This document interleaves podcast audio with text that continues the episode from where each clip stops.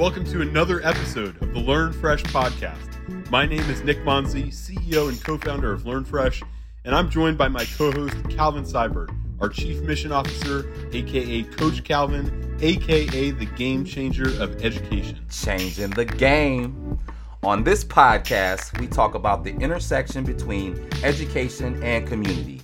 How does the broader community provide value to the education sector, our schools, and out of school time programs, and what can education do to prepare students for the broader world?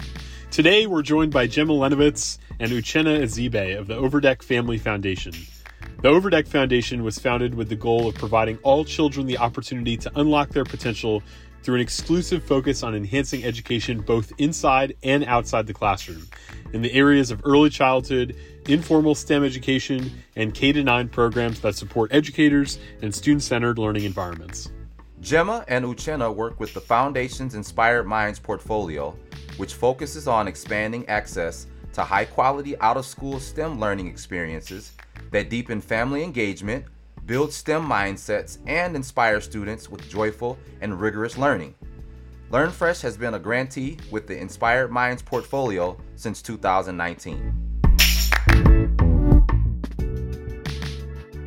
All right, so Gemma Uchenna, thanks so much for spending some time with us today. Uh, we're going to talk through a couple different areas of interest here. First, we'd love to get to know each of you a little bit more. You know where you've come from in your career, what you're doing now at Overdeck, what you're thinking about generally in your work.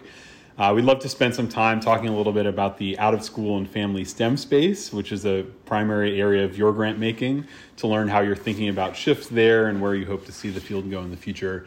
And then finally, we have a couple questions about grant making itself and just how you've evolved in the process, how you're thinking about pushing that process forward and changing and influencing the sector. Um, so to start, I'd love to just have you share a little bit about your backgrounds, you know, who you are, where you're from, what your current role looks like. Uh, Gemma, if you want to get started, and then pass it over to Uchenna. Sure. Thanks so much to LearnFresh and to Nick and Coach Calvin for having us today. Really excited to be with you guys. Um, I'm Gemma Lenowitz. I've been a program officer at Overdeck Family Foundation for uh, about three years. I've been a teacher, a field trip coordinator, a STEM coordinator, um, and I came into STEM because I was originally assigned through Teach for America to, to teach ELA. Right, I was I was teaching English and poetry and lots of subjects around reading and writing, which I thought were really important, but ultimately kids always wanted to go to their science class. And so the second year I was in the classroom, I begged my principal to let me teach science and caught up on a ton of science fundamentals that I needed to know as it had been a while since I had sat through like a, you know, rocks for jocks style Ge- geology earth through time moment. But um, I loved how engaged kids were, how curious they were, and how the whole science pedagogy was about inquiry. And so, really came into the Inspired Minds portfolio excited to contribute to more opportunities for kids to be curious. And now we make about 20 or 25 grants a year and help organizations scale, research their evidence based practices, and you know, grow their impact, both you know, through this challenging time of COVID 19, which I'm sure we'll get into, um, but also thinking about how education is shifting into the future. Um, and very similar story, actually. Um, also a former teacher. Uh, I started teaching French. Yep, yep, yep. Uh, it's once you're a teacher, always a teacher. So still have you know kids that tutor and do things on the side, tutor French here, tutor, tutor Arabic there. But um, uh, when I was in the classroom, I started teaching French and math. And just like Jem was like looking across the hall at the science teacher, and I was like, oh, that class looks like a lot of fun. Um, and, you know, I mean, just coming into having like the questions of the universe and, and delving into these really, really interesting topics uh, every day just seemed like a like a huge kick. So I begged the principal, can I really, can I go and teach science next year? Um, and I was able to do that and loved, loved being a science teacher. Uh, did a little bit of time also teaching in the out of school time STEM space. Uh, so now that we're making those those grants to that sector, it's it's really kind of very interesting to come full circle because I used to be the person writing the grants and trying to fund the programs. Um, a little bit of time in ed tech, a little bit of time in like study abroad, but the heart was always uh, in the classroom. Awesome. I know Calvin, you can relate to the piece around still supporting students and tutoring and all those things. Absolutely. It doesn't stop. You know, they get older, the questions get uh, a little bit deeper, but they remember you and and it's like those are our those are our extra kids, you know, pretty much forever. You, you all know how it is. Yeah. So Uchenna, I I'd love to talk a little bit about you, you talked a little bit about what inspired you to pursue a career in STEM, which I was going to ask about, but the shift to grant making, what what pushed you or what motivated you to to take that step across the aisle, if you will, to the other side of the funding landscape? Well, it's actually funny. I spent all that time applying for grants and, and on the grantee side of things, and I never actually thought about being a, a grant maker. You know, I, when I was in the classroom, I always said, you know, I love doing this for the 15, 20 kids that are in my classroom, but how can I have a larger impact? So then I went into the out of school time space and I tried ed tech and I had all these different kind of uh, uh, pursued all these different avenues to try to have a larger impact, but never thought about being a grant maker. And Overdeck just kind of came out of left field. And within like like two minutes of just like Googling Overdeck Family Foundation, their impact and the types of uh the types of um organizations it was supporting. I was like, oh my God, this is amazing. Like to be able to to kind of take this 50,000 foot view of education, but then also work directly with an organization and have that kind of granular focus on like what are you actually doing for the kids in like your community. So um it came out of left field. It wasn't something that I like was shooting to go towards. It was something that I, I realized was an opportunity. And then I kind of kicked myself like, why did I never even try to pursue this in the past? So a, a happy accident. For sure. Are there any things that you were surprised by when you moved into grant making that were kind of like happy surprises? Are there any things that you missed or miss now from the classroom? Kind of what, what are your reflections now that you've made that shift? Yeah. Um, you know, we're not as close to the student like that's the beneficiary right like it's the kids who are actually you know learning today like we're, we're, we're a little bit farther from from from that level of analysis as a grant maker because the organizations who have the boots on the ground and are are doing the work so that was something i missed but but then to look at like you know looking back at i've been in grant making for a year. I didn't say that in my in my uh, introduction but i just passed my my one year anniversary. And to like look at some of the stats put together. Like all of the organizations we've supported have helped you know tens of thousands of students uh, you know this amount of you know the, the, amount of funds that have we been able to direct towards these organizations uh, it, it, it, it's pretty astounding. So it's a trade-off but um, you know you all like listening to the podcast and listening to some of the teachers that you all had in episode two and listening to both of you all stories and like that like you all are close to the kids. So through you all vicariously, we can still have that impact.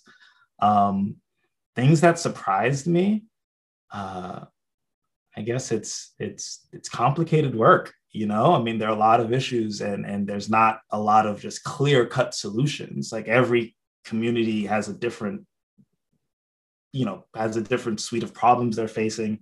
The context shifts geographically, you know, by grade, by uh, intervention. So so you know you have to you have to consider so many different factors and so many different things. But um, it's exciting work, and even if we don't have a clear cut solution, just working at the problem is uh, is very satisfying.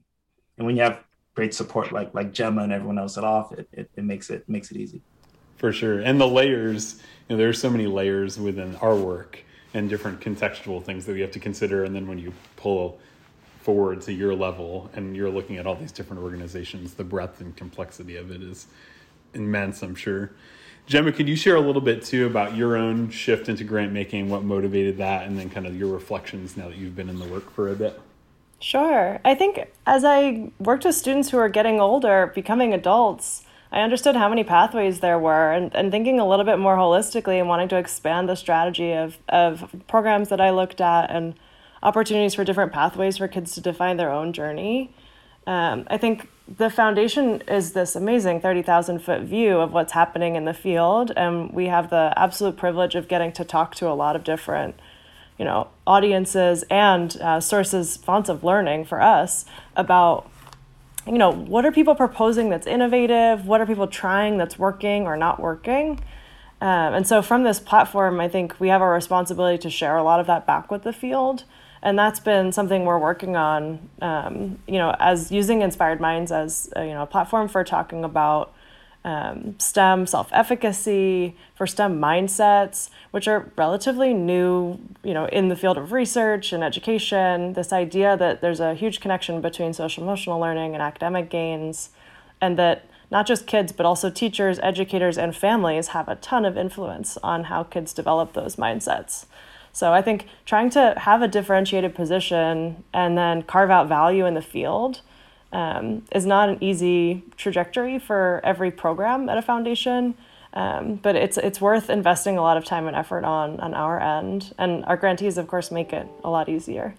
Um, make that happen with the insights, with all of the um, interesting conversations that they have with one another, with the quality of leaders that we see, you know, at the helm of many of our grantee partners, like LearnFresh.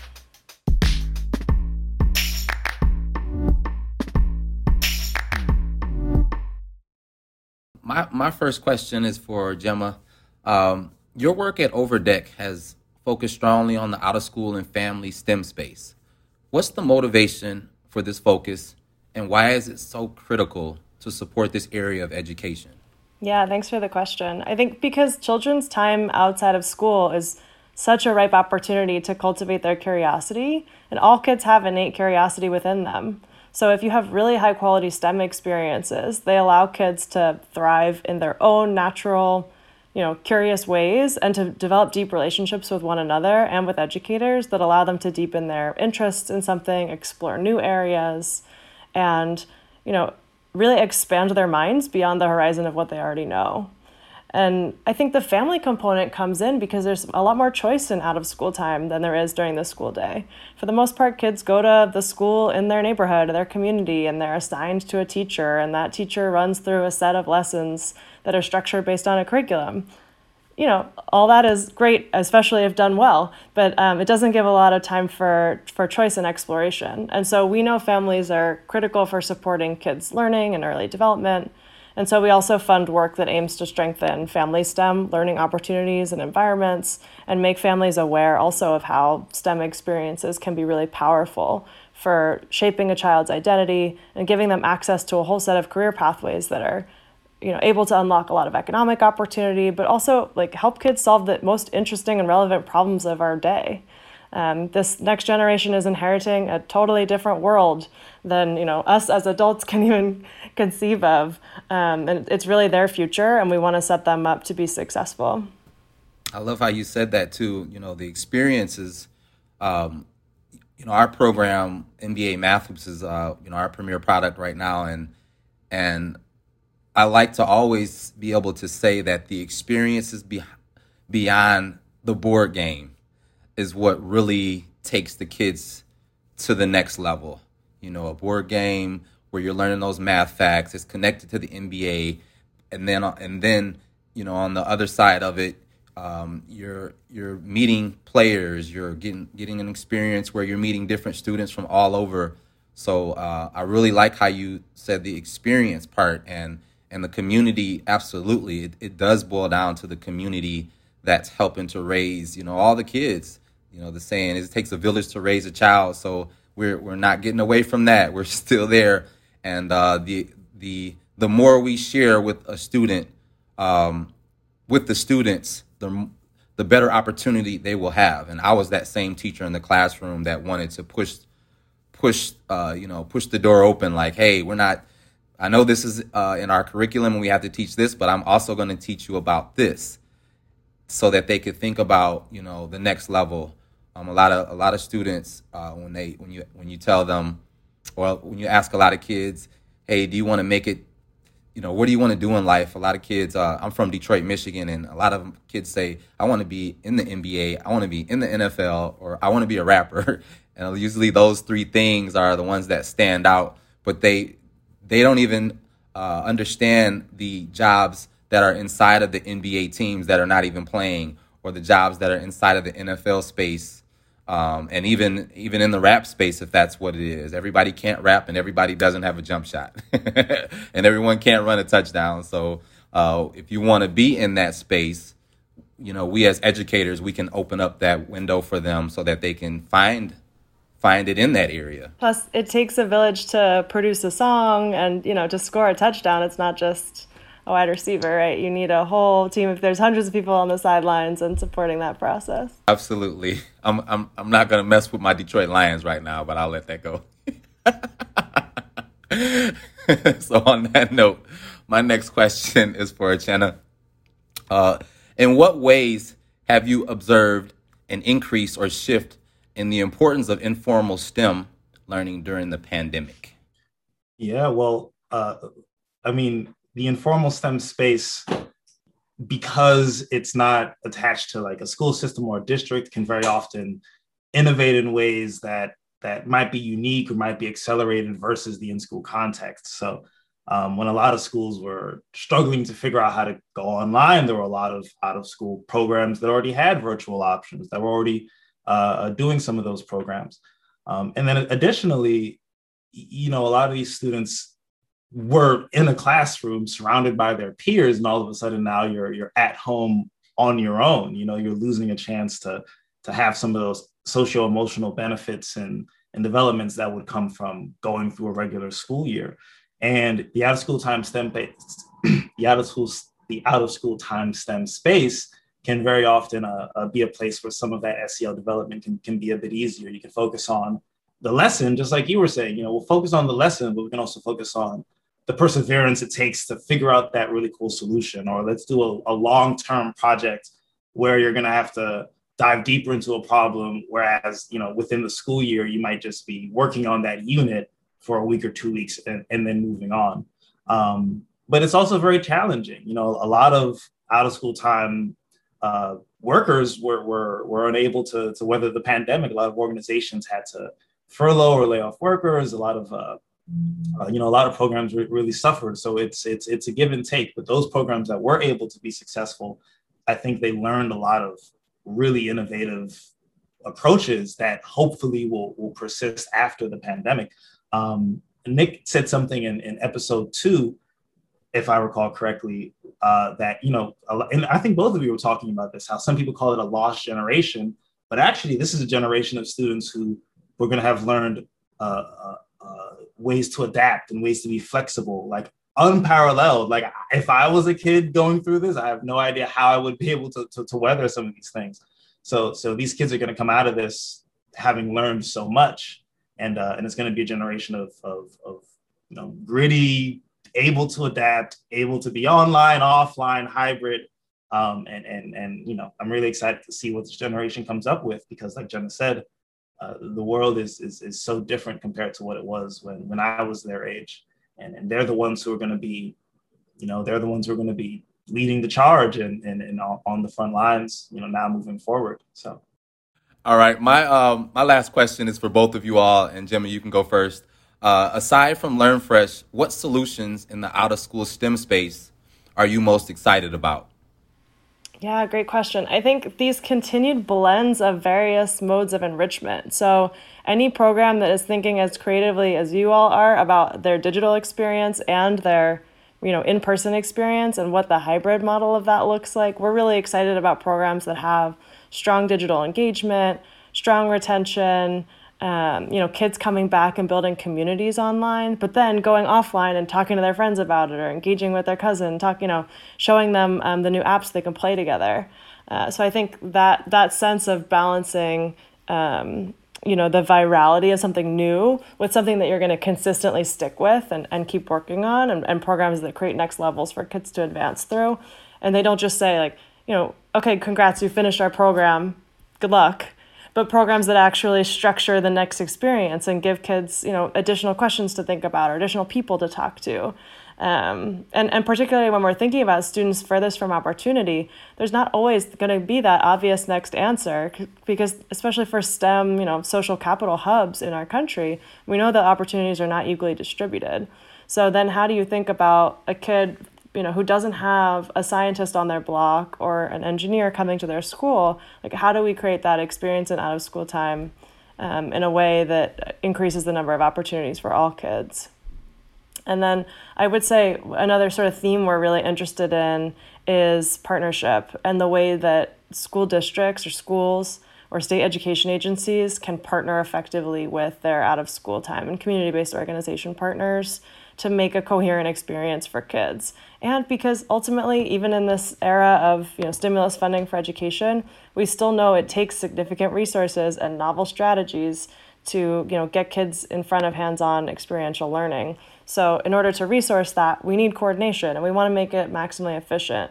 And I think collaboration is the way to do that. So, we're excited about programs that are thoughtfully partnering, building that digital engagement. And then I'm happy to give some specific shout outs to some of our grantees, like Science Action Club. They're doing some incredible citizen science projects, um, getting kids connected to you know authentic learning. Um, yeah, I'll let Uchenna shout out some other grantees. Yeah, I mean, I'll I'll I'll stay and double click on the experiential experiential learning piece for a second. Um, like one thing I really tried to take to heart when I was a teacher was that like if the kids are not, they don't have to necessarily be like having, you know, throwing up arms fun every time they're coming to class, but they has to be they have to be like curious and somewhat invested in what the content is. If if if you're not having some fun, you're probably not retaining that information. Um, so student-driven learning is, is something that's super exciting. You know, like Science Action Club, like Learn Fresh, you know, like like NBA Math saying, okay, you're interested in sports. There are all these different aspects to sports. Well, what, what parts of that speak to you, and how can you connect that to, to your learning? And that that takes something that was just dry and just statistics and makes it, you know, you know, put, puts life into it and embeds something that really uh, the, the student cares about. Um, so student driven learning, you know, what are you curious about? How we, how can we turn that into a project that's, you know, not only uh, uh, important to you, but important to your family, important to your community. Um, that's very exciting. And the other thing is, is, is, is uh, focusing on the family context and engaging families. I think the pandemic has really um, like shine the spotlight into what the home context is like. When I was I was teaching for a little bit during the pandemic, and instead of as a kid coming to school, now we're coming into your living room and we're seeing the dog, and we're seeing mom, and we're seeing dad, and we're seeing all these different different uh, uh, home scenarios. And you know, we've we've seen the stats about uh, you know parent anxiety, especially parent math anxiety, and how that can rub off on the student and and lead to the student having higher math anxiety, and how that leads to different outcomes.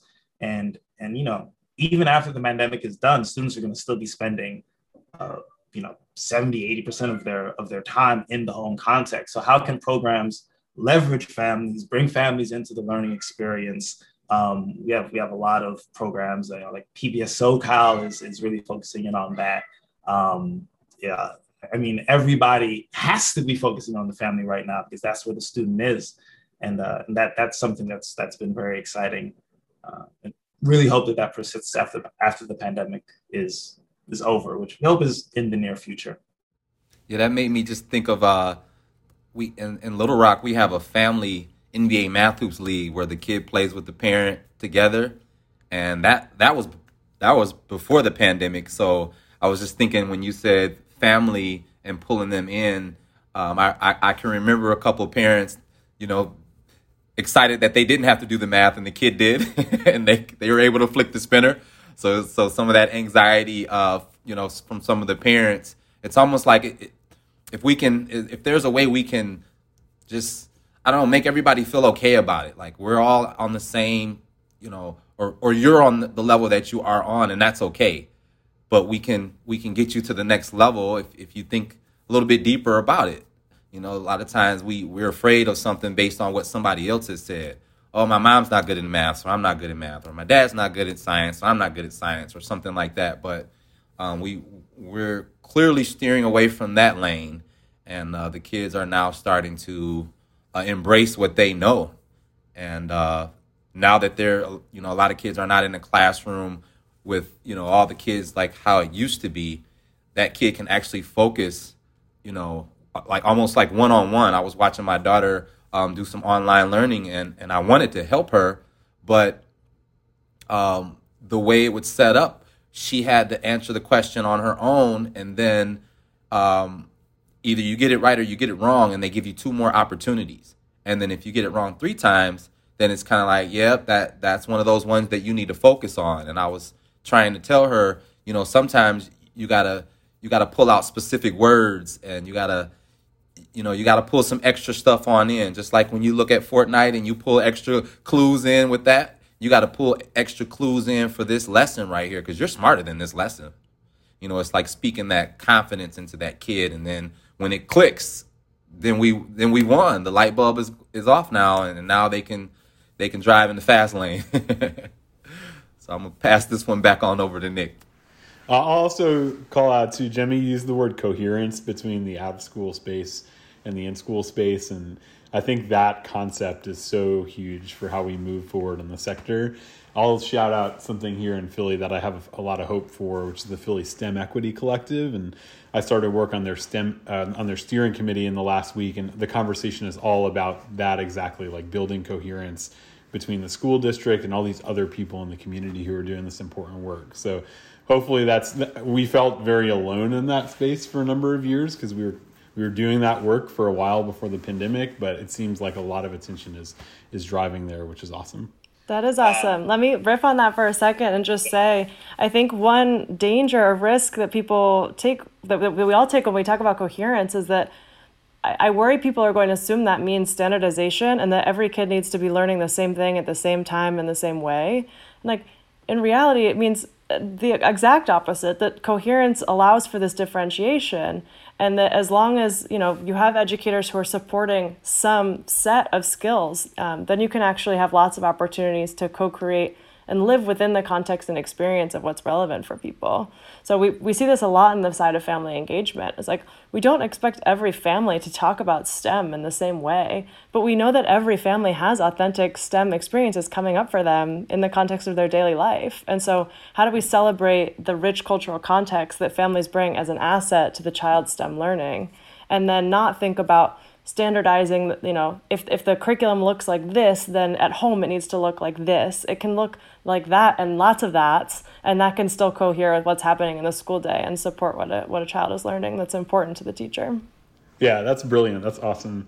And personally my hope is that it actually helps to open up some space in the school day too because the teachers themselves you all being teachers us being teachers you know, when we talk to the fellows who are in our program now, the number one thing that they brought up was, I feel stifled. I feel like I'm in a box in my space.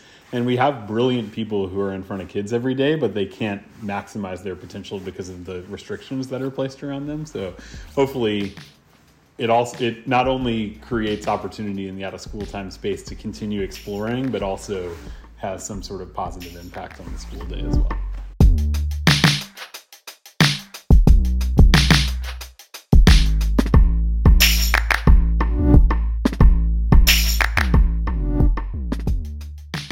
So, in terms of grant making, um, and I'll, you know, Gemma, I'll go to you first, and then if you want to pass it over to Uchenna, uh, could you share a little bit more detail about how you've evolved your thinking around the grant making process and strategy to better support organizations in the portfolio? Maybe you know pre, during, post pandemic, if there's been any shift at all, but generally how that evolution has happened during your time at Overdeck. Absolutely. Yeah, and I think having transparency about how we fund has always been a priority for us, and being able to structure ourselves as a learning organization and be responsive to what's happening is also incredibly important. So we've made shifts before COVID and during, and, and now you know we'll continue to learn and develop our grant making strategy based on what we're hearing from the field. But I would say like philanthropy has the potential to be supportive of positive social change but like we have to work together as philanthropy organizations and so that's always been part of our strategy is to be mindful about what the other foundations are trying to achieve with their capital and how we can align and, and maximize greater impact. Um, we are a venture inspired philanthropy organization so we are thinking often about the barriers that organizations face on their pathway to scale and how we can clear those barriers through ecosystem led efforts. So that could be advocacy, it could be research, it could be program validation through research. Um, or you know learning across organizations through setting up networks uh, it, and then of course funding some of the direct impact work to make sure programs have the general operating support that they need to cover their entire organizational budgets, you know, uh, depth of, of professional development for staff and uh, facilities, and, you know, you can't do the work without the lights on kind of stuff. Um, but then on top of that, like responding specifically to COVID 19 to make our work better, we thought about how do we make our grantee relationships even stronger? How do we keep our team collaborating, energized, informed, you know, effective as grant makers? And so that led us to, I think, a deeper conversation about how we could streamline our, our diligence process, our renewal process. Um, but on top of that, how can we give more than funding as part of our philanthropy? How can we also provide non monetary support, connect grantees to resources, to one another, to opportunities to contribute, you know, to have thought leadership? And I think this sort of commitment to multi-year grants, longer term partnerships, and larger grants also comes with our deep investment in the areas that organizations are working. So we're doing our best to not only increase our grant sizes wherever possible, but also to make that support um, happen beyond the check. I want to double click on the non-monetary support. Like when I was a, a grantee, you know, very often, okay, you get this bag of money. They're like, okay, great.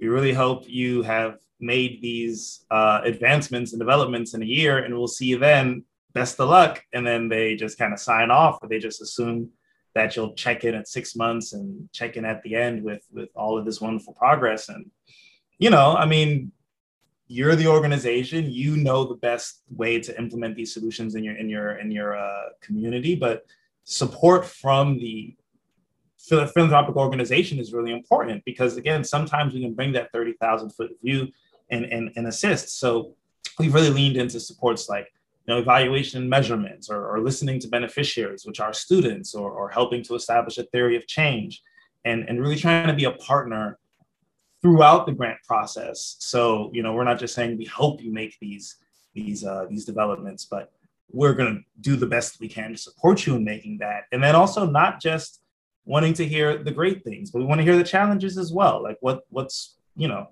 what's making the work difficult because that might be something that another grantee is experiencing and let's not let's not be afraid of surfacing those challenges because it doesn't mean that you know we all of a sudden don't want to fund you it means let's find an innovative way of approaching this together um, and one other thing that i was really excited to be a part of this year uh, was uh, was our grantee convening you know especially with with covid leading to a lot of organizations feeling like they're in a silo and they're dealing with a lot of these things on their own um, we were able to bring our grantees together. Granted, it was it was virtual, so you know we we had to be really intentional about trying to have a sense of community, and you know we're all in this together. But it was really cool to like bring all of our grantees together and, and, and learn some things from from some external facilitators that you know we're not necessarily the experts, but we at least know some individuals that are really really uh, uh, you know that have a lot of uh, important skill sets in some of these areas, and we can all listen you know from them and then you know go back to the drawing board and, and see what we can implement uh, for for your particular case. And i'll shout out that convening was awesome if for no other reason than to just meet other people leading in the space. I know that both myself and then colleen from our team who we're going to do a podcast with this season as well uh, we just really love the opportunity to to chat with other folks who are facing similar challenges. And that the value of that you know we have so little time to really operate in that space and it becomes much harder in the pandemic because there are no real social spaces for that type of conversation to exist in mass. So that was super valuable. The other thing that i'll say too which i think is really unique about the way that you all go about being a partner i think that word is really appropriate but the the reality is that money is needed to do the work right? Like we we have a laundry list of things that we wish we could do or want to do save for the money to actually execute it um, and you all have never been shy about actually like trying to get other people excited and on board in the funding community which i believe to be really rare i mean i, I can count on less than one hand the number of funders who regularly do that with us so that is you know it's not always successful but just the attempt to try and build that mo- momentum around partner organizations, I think is very unique. Maybe in line with that thinking, I'm curious for the both of you in what ways would you like to see the foundation community and the philanthropic community continue to evolve better to support nonprofits based upon your own experience? Yeah, great question. Um, I would say one issue we've yet to overcome is organizations selecting a single outcome they care about and trying to maximize for that outcome, ignoring that there are so many other factors at play. And I think, particularly in this era of trying to accelerate learning, uh, we have to be as mindful as we possibly can about the entire day, the entire child, you know, the whole child, um, and and just take a broader view of the you know the ecosystem that that supports the child's learning throughout um, their you know 18 years of developmental trajectory before they become an adult. So if we could be a little bit more open minded, I think, and and uh, it, this comes down to our data practices as well, right? Like not tunnel visioning on a single outcome. Uh, that would be really helpful. I think another area that we've talked about a bit is cost analysis and thinking about what are the really cost effective opportunities in education. Um, where are there some low hanging fruit in terms of you know things that might only cost a school district a dollar less than a dollar per kid, but could unlock serious impact along the way. Um, that's a piece of it. And then I think Uchenna earlier spoke to this idea of uh, beneficiary voice. I think co design, and there are more foundations than ever listening to the communities they hope to serve. But how do we share power and um, create structures where communities can do collective decision making? Um, and I think that's necessary, like in, in the education system, to shift some of the dynamic um, that's happening, especially if you look at, you know, teachers and districts and lots of you know politicking that costs us important effort and time and energy um, of leaders within these communities. And then finally i would say like supporting research. You know we're always generating new knowledge but we're not always writing it down and sharing it. And so like funders that can enhance the field-wide understanding um, that's going to lead to the adoption of evidence-based practices way faster than like you know push pushing that research out um, through one of the traditional dissemination channels like a research conference where most of the people who go to the conference are researchers. So let's think a little bit more uh, you know creatively about the audience of uh, what we were learning and, and how to make that actionable.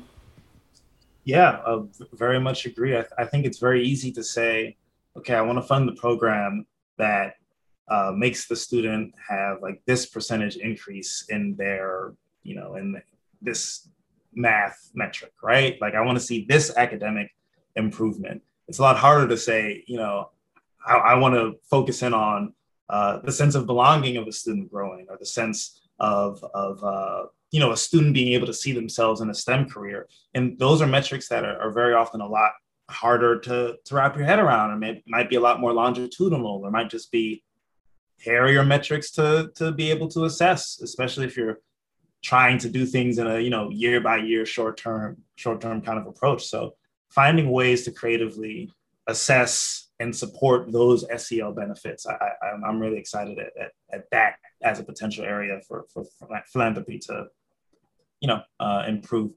Additionally and this isn't necessarily an area that um, our portfolio focuses a lot on but i think there's a huge workforce issue inside and outside the classroom in education um, and especially in the out of school time space and out of school time STEM space, um, there's not a lot of pathways. Like, you know, you want to be an out of school time STEM worker. How do you go from like, you know, facilitating this program to helping coordinate programs, maybe administrating things on a regional scale to finally being an executive director of your own out of school time organization. Like that, that, that, that pathway is really, uh, it's, it's, it's not very clear cut and it, it looks very different from a lot of different contexts. So finding ways to support out of school time workers and and help clarify that that uh that avenue from you know you want to be involved in the space you may not be a classroom teacher but you're an educator of some sort how can we help you have a long uh,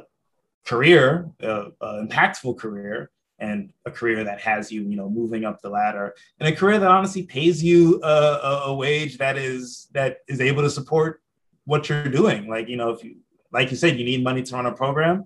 you need money to put food on the table and, and be able to wake up the next day and spend hours upon hours upon hours supporting students.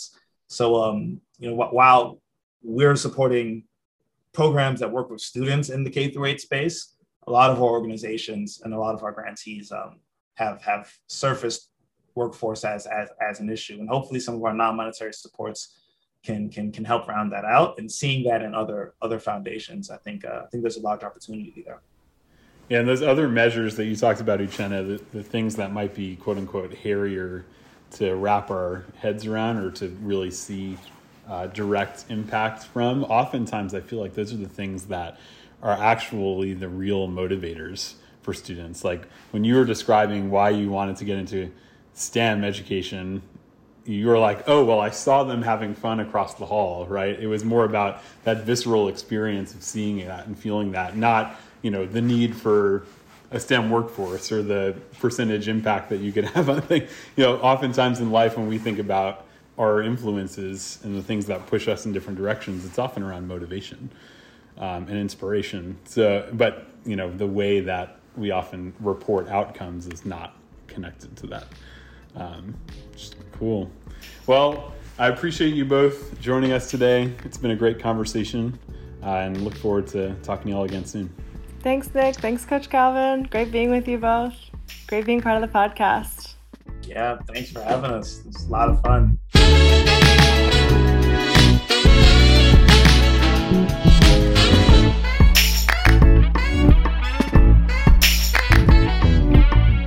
Learn Fresh podcast is produced by myself, Calvin Seibert, Nick Monzi, and Sumner Becker, with additional production assistance from Caitlin Patterson.